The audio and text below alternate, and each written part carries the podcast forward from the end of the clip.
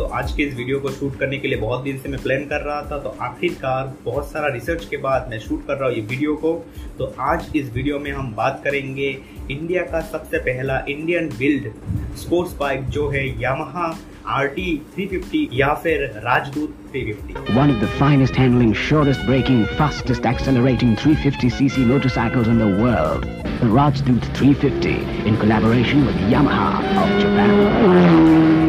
Rajdoot 350 launch हुआ था Escorts group के द्वारा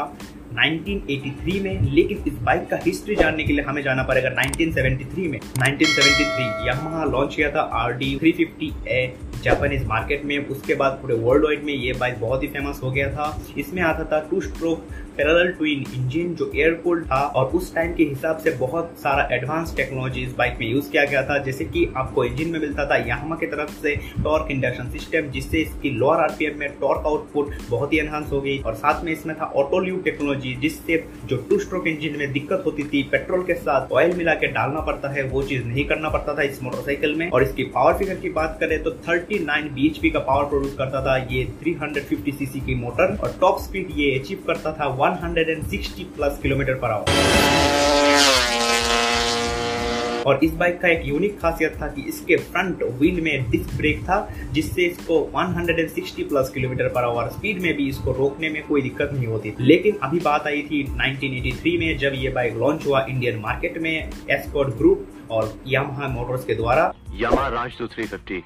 बहुत बेहतरीन बाइक है सर। हमारे कंपनी के सबसे नई model number one bike in India cost cutting के तहत इस बाइक में बहुत सारे मेजर चेंजेस किए गए थे, जिसमें एक सबसे मेजर चेंज था इसके फ्रंट डिस्क में। फ्रंट डिस्क को चेंज करके इसमें लगाया गया था 180 mm का ड्रम ब्रेक जो आखिरी में इस बाइक का फेलियर का भी कारण बना। आगे इस वीडियो में इसकी फेलियर का भी बात करेंगे। इंजन की बात करें तो 1983 में इसकी हाई टॉर्क वर्जन लॉन्च किया गया था इंडियन मार्केट में, जो प्रोड्यूस करता था 32.5 bhp का पावर इंजन जो पहले प्रोड्यूस करता था 39 bhp का पावर उसको डिट्यून करके इसकी हाई टॉर्क वर्जन लॉन्च किया गया था इंडिया में, जिससे इसका माइलेज थोड़ा इंक्रीज होगी। तब भी इसकी माइलेज की बात करें तो बहुत कम थी। 25 किलोमीटर पर लीटर से लेकर 10 किलोमीटर पर लीटर तक इसकी माइलेज गिर जाती थी। जैसे आपको पता है राइडिंग कंडीशन डिसाइड करती है आपकी माइलेज कितना होगा। उसके बाद जब इंडियन मार्केट में ये बाइक थोड़ा फेल होता हुआ दिखाई दिया, तब इसकी और एक वर्जन लॉन्च किया गया था लॉर्ड और वर्जन 1985 में। और इसमें और ज़्यादा पावर कटिंग कर दिया गया, जिससे इसका पावर फिगर निकला 29 bhp इससे इसका माइलेज में थोड़ा और ज़्यादा इंप्रूवमेंट दिखाई दिया, लेकिन तब भी इसका जो पावर फिगर था इंडियन मार्केट के लिए इंडियन सड़कों के लिए सही नहीं था। जो बाइक पहुँच सकती है स्पीड ज़ीरो से लेकर सिक्सटी किलोमीटर पर आवर चार सेकंड के अंदर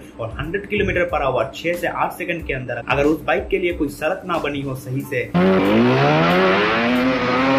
इंडिया की उस टाइम पे ऐसी कंडीशन नहीं थी कि इतने अच्छे ट्रैक हो इंडिया में रोड हो इंडिया में, जहाँ पे इतनी ज़्यादा स्पीड में चलाया जा सकती हो बाइक और दूसरा जो रीजन है इंडियन जो कंज्यूमर थे, वो चलाते आ रहे थे। रॉयल एनफील्ड बुलेट जो प्रोड्यूस करती थी नियर अबाउट ट्वेंटी बी और बहुत ही लो रेनिंग इंजन था उसका। ज़्यादा स्पीड तक नहीं गेन कर पाता था वो बाइक करीब 90 प्लस स्पीड तक जा पाता था। तो उसके हिसाब से ये बाइक बहुत ही एडवांसमेंट हो गया था इंडियन मार्केट के लिए। तो अभी सुन लीजिए, इस बाइक को क्यों डिसकंटिन्यू कर दिया गया था इंडिया में 1990s में? इसका मेन रीजन ये था कि अगर मान लीजिए आप अभी की कंडीशन की बात करें तो के टी एम ड्यू थ्री आपके पास है, जिसका स्पीड पहुँच जाती है near about 160 plus kilometre per hour और साथ में इसमें लगा हुआ है फ्रंट में 320 mm disc brake dual channel ABS लेकिन सेम कॉन्फ़िगरेशन के साथ सेम स्पीड के साथ आर 350 में लगा हुआ था फ्रंट में 180 mm का ड्रम ब्रेक बाइक का जो इंजन की पावर है उससे इस बाइक को चलाया तो जा सकता था उतनी स्पीड में, लेकिन रोकने के लिए उतनी ब्रेकिंग एफिशियंट नहीं था। जिसके कारण से इसका जो टैगलाइन आर डी 350 पहले हुआ करता था रेस ड्रिवन 350 उसके बाद लोगों ने इसको बोलना स्टार्ट कर दिया रैपिड डेथ 350 तो लगभग 1983 से लेकर 1990 तक 700 ऐसे मोटरसाइकिल सेल किया गया था इंडियन मार्केट में, जो वॉल्यूम के हिसाब से बहुत ही कम है। अभी भी इस बाइक का जो वैल्यू है, वो बहुत ज़्यादा कंज्यूमर में, पहले ये बाइक आती थी थर्टी थाउज़ेंड के नियर अबाउट लेकिन अभी अगर किसी भी वेंडर के पास या फिर किसी भी सेकेंड पार्टी ओनर के पास अगर ये बाइक आप सर्च करोगे तो नियर अबाउट फाइव टाइम्स या फिर टेन टाइम्स आपको ज़्यादा पैसा देना पड़ सकता है इस बाइक से लेके।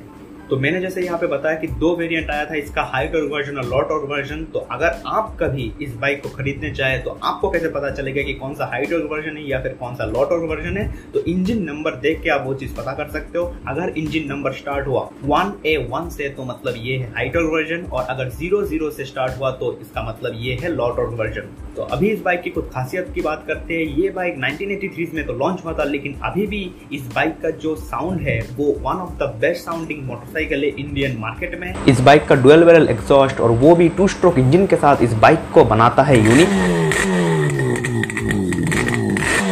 अभी रिसेंटली साउथ इंडियन बेस्ड बहुत सारे ऐसे ट्यूनर है जो इसी बाइक की इंजन को ट्यून करके 65 बीएचपी तक पहुँचा देते हैं जिससे इस बाइक का टॉप स्पीड पहुँच जाता है 170 किलोमीटर प्लस और भी बहुत सारे ऐसे क्लब्स है जो एस्टेब्लिश हुआ इसी बाइक के नेम टेक के साथ। Thank you for watching this video thank you and be connect